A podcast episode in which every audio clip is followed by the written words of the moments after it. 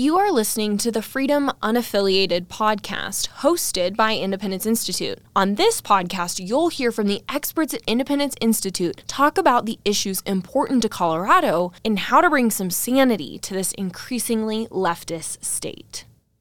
Why I Dropped Poop on Denver's City Hall by me, Jon Caldara, published October 1st, 2023. Absolutely, it was a stunt, maybe even a childish one, but I guarantee you it was born of anger, quite genuinely. Last Monday, I again scooped the human excrement I often clean up from around my downtown office building, left along with the other trash from Denver's finest homeless. But this time, in front of television cameras and reporters, I literally dropped it on the steps of Denver's City Hall. Why City Hall?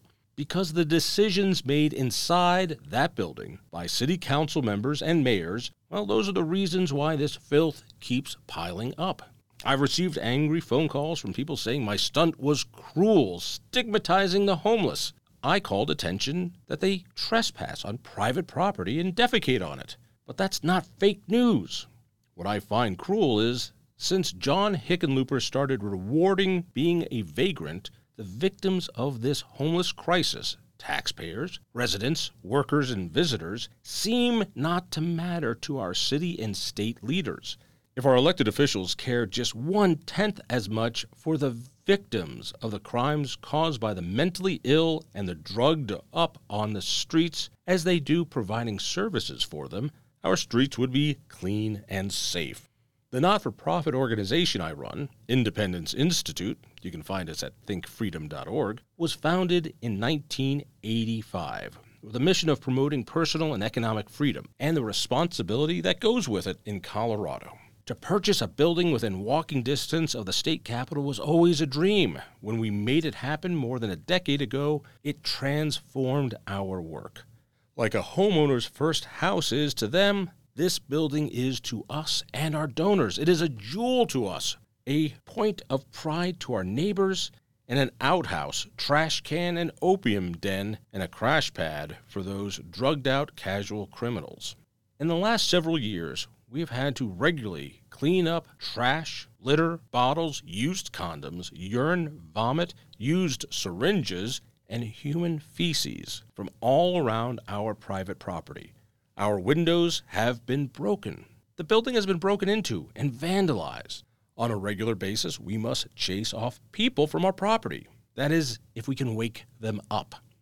These people party like rock stars, and we have no choice but to clean up after their mess at our expense. They trash the hotel rooms, and we get to play maid and hotel owner.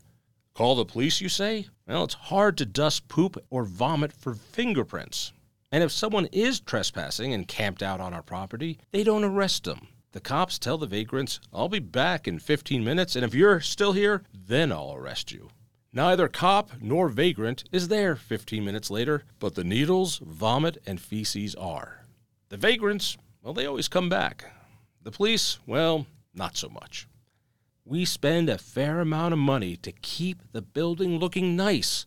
Money we can't use on our mission. We have landscaping and lawn work and beautiful trees. People walk their dogs by our property, and often those dogs relieve themselves on our grass.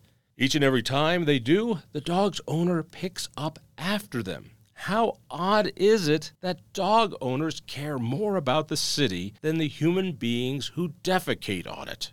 There are trash cans just 20 feet away from where we clean up human feces. But the good people who leave their waste and needles and bottles feel no obligation to use those trash cans. Is it time we pass a law requiring all vagrants to wear adult diapers? Honestly, I just hit my limit. What do I hope out of this childish little stunt? I hope more people do the same. I hope more people are tired of this crap and don't take it anymore.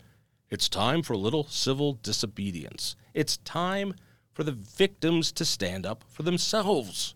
We must clean up after these people the city refuses to take off the streets. Let's take the little extra step to leave the garbage where the problem really started City Hall. And maybe the media would start elevating the other victims of homelessness, the victims of crime. How funny would it be if they arrested us? It would only show their castle is worth protecting, but ours is not. Thank you for listening to this episode of the Freedom Unaffiliated podcast. If you've enjoyed this podcast, please give it a like and consider sharing it with a friend. Be sure to subscribe to this podcast so you can catch our newest episodes. For more content from Independence Institute, go to thinkfreedom.org. Thanks for listening.